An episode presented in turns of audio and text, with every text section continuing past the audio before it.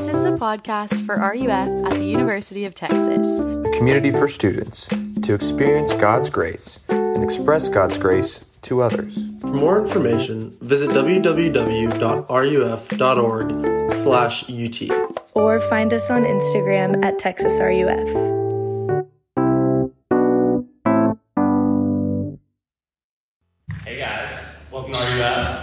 My name is Jordan, and I'm the RUF campus minister here at the University of Texas. And I want to welcome you to RUF. So, uh, what is RUF? Some of you might be here for the first time, and you may be wondering, what, where am I right now? So, let me tell you for a second about what RUF is, okay? So, RUF is a community of students that is trying to learn how to love God, and we're trying to learn how to love our neighbors because what we believe is that Jesus is the embodiment of love. And so, here's what we do. Every week we meet in a large group like this at the Women's Fed. We meet in small groups throughout the week. We meet one on one over lunch and coffee in order to remind one another of how much God loves us and also to rest in His love. And so, what I want you to do this and every week when you come here to large group is I want you to rest, and I want you to breathe, and I want you to exhale in the love of God for you. And I want you to know, too, that RUF is not an organization that is trying to use you or get to, you to do more things, but we actually want you to rest in what Christ has already done for you. And so, whoever you are and whatever you believe and whatever you've done, I want you to know that you're welcome here at RUF. And you'll remember this semester, we talked about each last week, that each and every week we were going to be asking a question this semester. And that question is Who is Christ for us? Like, who is Jesus? Not who do I want Jesus to be and sort of what version or image of Jesus is my favorite, but who is Jesus actually? And so we're going to be looking at the Bible each and every week to answer that question. And remember the last week we saw that Christ is our host. He's this host that invites us to a party. And this week I want us to see that Christ is our shepherd. He is our shepherd. So, how many of you have ever seen one of these movies? Jurassic Park, E.T., any of the Indiana Jones movies, the BFG, Close Encounters of the Third Kind, Catch Me If You Can, or Hook. Thank you. What all these movies have in common, first of all, is that they are all directed by Steven Spielberg, who is one of the most famous and accomplished movie directors of all time. But another thing that they have in common is that they are all about children. They're all about children. See, uh, Steven Spielberg, growing up, had a really rough childhood. I mean, he struggled with anxiety and fear from a really early age. And then he was little, his parents got divorced and his dad moved out. So childhood was like really traumatizing for him. And so what he's really doing then in all these movies like E.T. and Jurassic Park is, is, he's, is he's picturing children in this world that can actually be like really dangerous and really scary and feel really big and really vast. And in his movies, children face these really scary things. I mean, they, they face things like dinosaurs or, or aliens, or more real life things like loneliness or death or divorce. And really, in all of his movies, there's a child in need of protection. There's a child who needs some adult, some man or woman to come and protect them and guide them through the dangers of life and look out for them and care for them.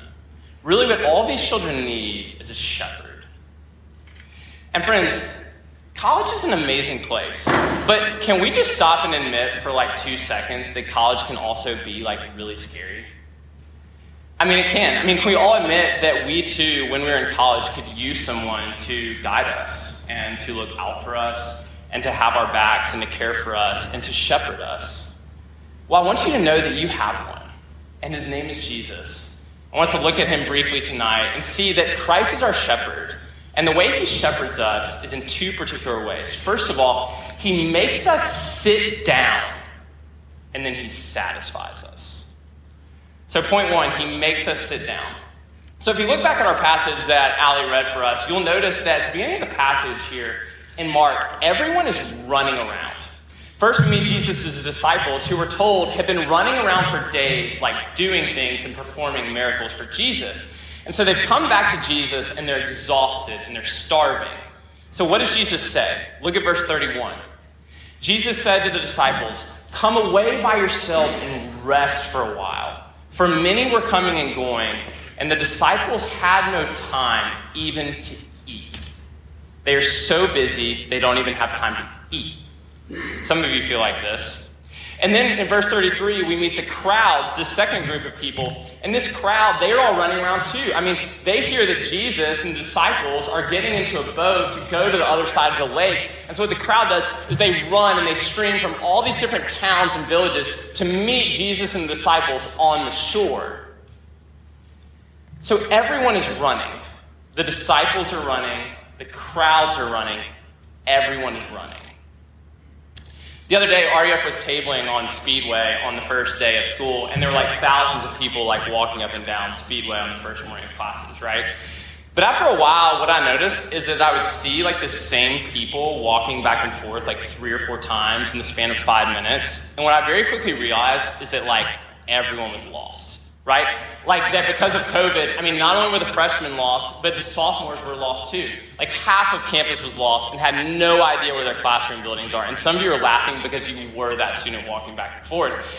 But basically, what happened then is that these um, these students would come up to me and be like, "Hey, can you tell me like where the engineering building is?" And I would be like, I'm 32. I'm a dad. I have two kids. I have no idea, right? I'm not your guy. So, um, but here's the point especially your freshman year, I mean, your freshman year really feels like you're just running around. And you're going in and out of parties, and out of classroom buildings, to all these different things, and you feel lost, and you feel confused, and you feel like the crowd in our story. But what does Jesus do with this? I mean, what does Jesus do when he sees the crowds? What does he do when he sees us running up and down Speedway or running up and down Rio Grande? Well, look at verse 34. When he went ashore, he saw a great crowd, and he had compassion on them because they were like sheep without a shepherd. He had compassion on them. The word here in the Greek, it, it's, it's very visceral. It says literally that it was like Jesus' guts and his heart poured out for them. That is how strongly he felt for them. He had compassion on them because they were like sheep without a shepherd. Now, if you start to read the Bible, uh, one of the things that you'll start to notice is that they're like sheep everywhere. Uh, in fact, the Bible's favorite metaphor for describing what it means to be a human being is this metaphor of sheep. It says we're like sheep. Now, why is that? I mean, why does the Bible say we're like sheep and we're not like dogs or cats or rabbits or something? Why sheep? Well, here's why. Because sheep, as you may know, are like notoriously helpless and they're notoriously dumb. And they're always running off and wandering from the fold. They're always endangering themselves to predators like cougars and lions and bears and wolves. And sheep also have this like one track mind Adderall thing going on where they can only focus on directly whatever's directly in front of their face. And so what they'll do is, is they'll like eat a patch of grass and then they will eat the patch of grass directly in front of that, and then directly in front of that, and that's why they want it. And that's why they end up like hundreds of yards from the rest of the fold. But also, sheep have a really hard time resting. There's this man named Phillip Keller, and he is a writer who spent many years of his life working as a shepherd in the Middle East. And he says one of the things that you have to understand about sheep is that it is impossible for them to lie down unless four requirements are met. The only way they can rest is, first of all, if they are free of all fear. Sheep are very skittish, they're very scared of animals. So, it, it, not just like lions and tigers and bears, but also like little rabbits or little sheepdogs. There can be no animals in sight in order for them to lay down and rest because they're afraid. But second of all, in order for them to rest, they also must be free of conflict and competition with one another. Evidently, sheep are very like competitive creatures, and they're always sort of comparing themselves with one another and getting these different beefs with other sheep. And so, in order for them to rest, you have to find a way to make the sheep be at peace and to get along. But thirdly, sheep must also be free of these little things that aggravate them.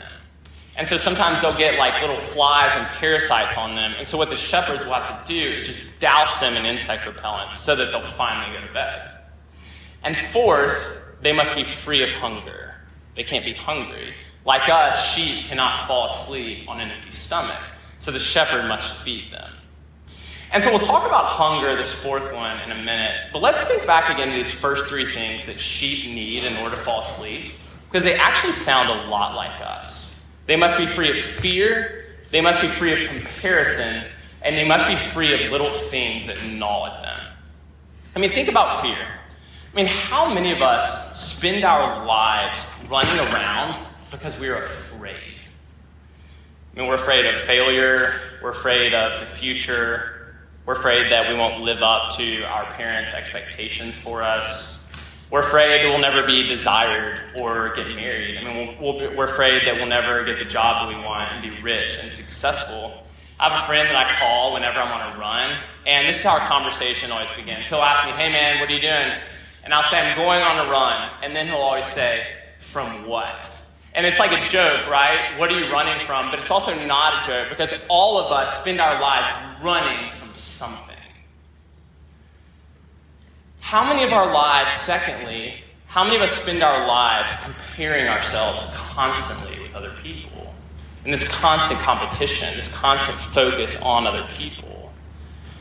We compare ourselves to her and we see she's prettier than me. We compare ourselves to him and we think he's smarter than me.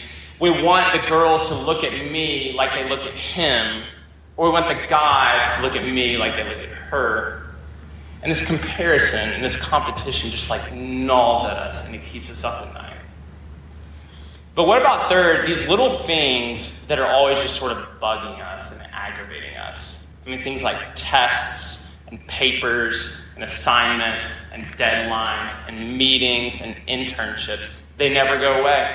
It's one after another.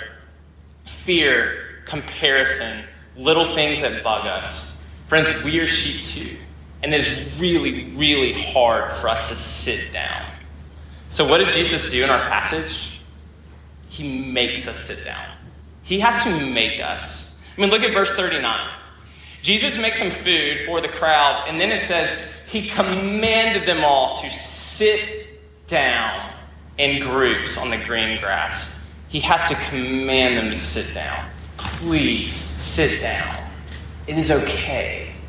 You can actually rest. Uh, some of you know what Jesus' last words were on the cross. Do you remember them? Do you remember his last words? What did he say? He says, It is finished. It is finished. Meaning, it's all over. You don't have to run and strive anymore.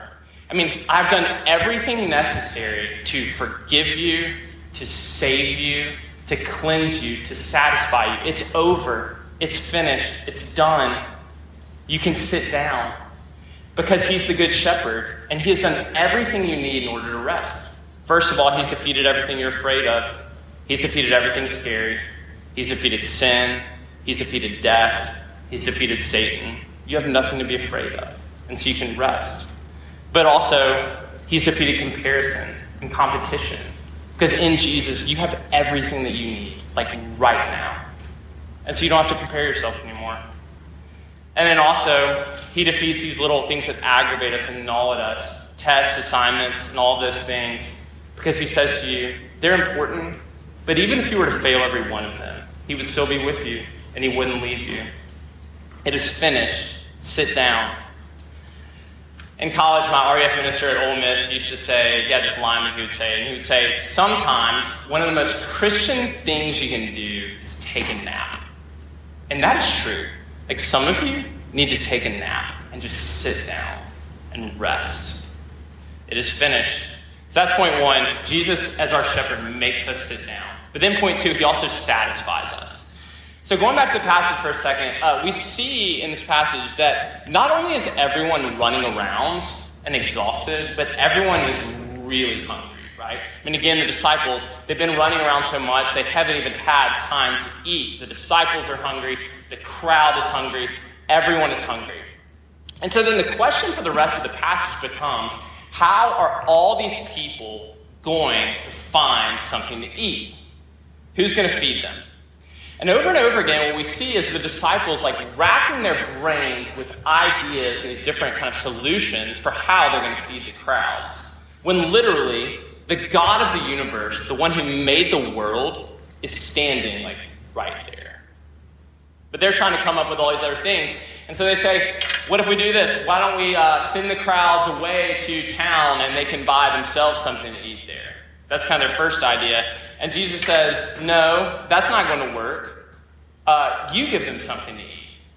So then the disciples say, uh, Jesus, this is ridiculous. I mean, like, please, in order for us to pay for all these people to eat, it would cost us 200 denarii, which essentially means a half a year of paychecks. It's like taking, you get out of college, you get your first job in Dallas or Houston, and you just rip up the first six months of your paychecks in order to feed the crowd. They're like, we're not doing that, right? So that's not going to work either. So what are we going to do? We can't send the crowd into town to buy themselves something to eat. We don't have enough money to buy them food either. And so Jesus asked them, okay, well, what do you have? Like, do you have any food already? And they say, well, yeah, I mean, we have five loaves and two fish, but I mean, that's not going to be enough to feed everyone here. But Jesus says, bring me what you have anyway. Just bring it to me. And so the disciples are like, all right, whatever. Here you go. And so they bring him the five loaves of fish, excuse me, bread and the two fish. Jesus makes them all sit down. He takes the food. He looks up to heaven. He blesses it. He has the disciples pass it out. And then somehow we get to verse 42. And this is one of the most amazing verses in the Bible. And they all ate and were satisfied. And they all ate and were satisfied. I mean, y'all, imagine the scene 5,000 people passed out on the grass, bellies full, taking naps. It's kind of like on Thanksgiving uh, when you stuff your face and then everyone goes to the couch and turns on the Cowboys game and like watches like the first quarter and then falls asleep, right? I mean, this is kind of the scene here. Everyone is lying down the green grass, dozing off in the sun, and there are leftovers everywhere. I mean, the disciples are worried that there's not going to be enough food, and now the problem is that there's too much. 12 baskets worth of leftovers. One, two, three, four, five, six, seven, eight, nine, ten, eleven, twelve. That is how much Jesus satisfies them. Uh, many of you have seen the famous Tom Brady interview on 60 Minutes, where they asked Tom Brady, who's one of the most successful athletes of all time, um, and let's also be honest, like one of the hottest athletes of all time, am I right? Uh, which of his three Super Bowl rings mean the most to him? Tom, which of your three Super Bowl rings, this is when he was only 27, mean the most to you? He's 27 years old. He's won three Super Bowls. He's married to a supermodel. He's really, really hot. Tom, which of these three rings means the most to you? And what does he say? The next one. The next one. And then he says this. It's almost like he wrote this for my sermon, but this is actually what Tom Brady said. He said, Why do I have three Super Bowl rings and I still think there's something greater out there for me? I think, God, it has to be more than this. This can't be all that it's cracked up to be. And so the CBS guy interviewing him asks him, Okay, well then, what's the answer? And he says, I wish I knew. I mean, friends, we are all so hungry. I mean, we're all so hungry. And we spend our lives trying to find food that will actually fill us up when Jesus is standing right there. He's right there. I mean, like the disciples, we say, uh, maybe I should go into town and buy myself something to eat. And so what do we do? We go out to all the towns and villages of the world and we try all these different things to fill us up, right? I mean, we go into the town of, of pleasure and sex and relationships, and then we go over to the town of accomplishments and good grades, and then we go over to the town of sort of moralism, and I'll just clean myself up and I'll just feel good about myself because I'm like a nice person. And then we try the fraternity house, and then we try the sorority house. And I mean, really, how is it working? How is it working? Like the disciples, we doubt that Jesus could really fill us. I mean, can he really do it? We start doing math 5,000 people, five loaves, two fish. It's too much for Jesus. He can't actually fill me. I mean, Jesus can't actually satisfy me. There's just no way it's going to work. I love what one pastor says. He says, The disciples are so realistic. They do the math, they count to seven. Five loaves, two fish, seven. It's not enough for 5,000. But as this pastor says, it is never rational to count Jesus out. You can't count him out. Christians must always learn to count to eight. And really, I would say any of us who want to follow Jesus in this world need to learn to count to 12. I mean, remember how much is left over. 1, 2, 3, 4, 5, 6, 7, 8, 9, 10, 11, 12. And so I encourage you to ask yourself tonight I mean, where in my life am I counting Jesus out? I mean, where am I saying to him, five loaves, two fish, it's too much. He can't do it. I need to take matters into my own hands. Where are you counting Jesus out? In what ways am I thinking that life and satisfaction and meaning and purpose are up to me? Friends, don't count Jesus out. 12. 12 baskets of leftovers. There's a woman I love named Sarah Condon, and Sarah does this at kind of this like Christian advice column where people will write in and they will ask her questions sort of about like what it means to be a Christian and what it means to follow Jesus. And I want to read you one of these letters that someone wrote into her because it's all about satisfaction. Okay, here it is. Dear Sarah, objectively speaking, I have a pretty good life. But I always want to be somewhere that I'm not. I want a different and better job. I want a different and better house and a different and better place. But I know I would be happier if I didn't want these things so badly. I don't want to want these things. I want to be satisfied. So, how do I stop desiring what I don't have? Signed, longing for more. And then Sarah says, Dear longing, same girl, same. I mean, every time I see anyone in my life getting a promotion, I think, why didn't I get that job? And that job could be manager at Panera Bread, or it could be being the queen of pop like Britney Spears. It doesn't matter. It also doesn't matter if I'm qualified for that job or not because, like, I deserve it. For whatever reason, I should always assume everyone else is somehow happier with their circumstances than I am, and this oftentimes leads me to despair. There's research that suggests that satisfaction is a byproduct of age. So maybe don't be so hard on yourself if you're younger than 60 and you're thinking and feeling this way. Because really, we all are. And don't try and shame yourself into being a happier person. I've tried, and it just leads to lots of ice cream consumption. And in so many ways, friend, your longing is actually very Christian because this world is a brutal place, and it's filled with violence and tyranny and white suburban moms like me who think they deserve all the job offers. We all long for something better than this world because even at its best, it is still so broken because we're so broken. Ultimately, we just long to be loved. And then this is how she closes.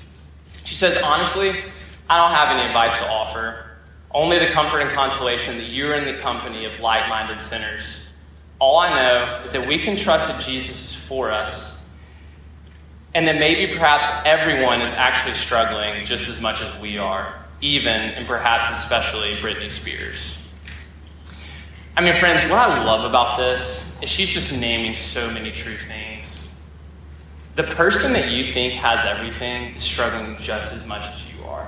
They are just as hungry as you are, and you are all equally hungry for God. So tonight, Jesus is inviting you to eat of Him. He's inviting you to eat Him. I mean, friends, being a Christian is not just about doing the right things or believing the right things. It's actually about eating God. It's about eating. It is about eating Jesus and feeling Jesus go down into your bones so that you're never hungry anymore. So come to Jesus and feast with him and learn to count to 12. Tom Brady. One, two, three. The next one. Jesus.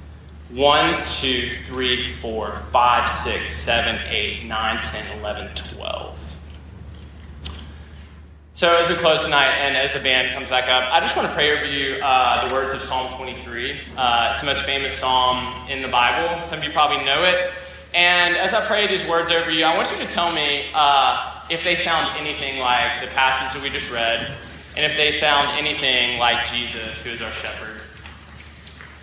The Lord is my shepherd. I have everything that I need. He makes me lie down in green pastures, and He leads me beside still waters. He restores my soul. He prepares a table of bread and fish before me in the presence of my enemies. He anoints my head with oil, and my cup overflows like leftovers. Surely goodness and mercy will follow me all the days of my life, and I will dwell in the house of the Lord forever. Prince Christ is your shepherd. Amen.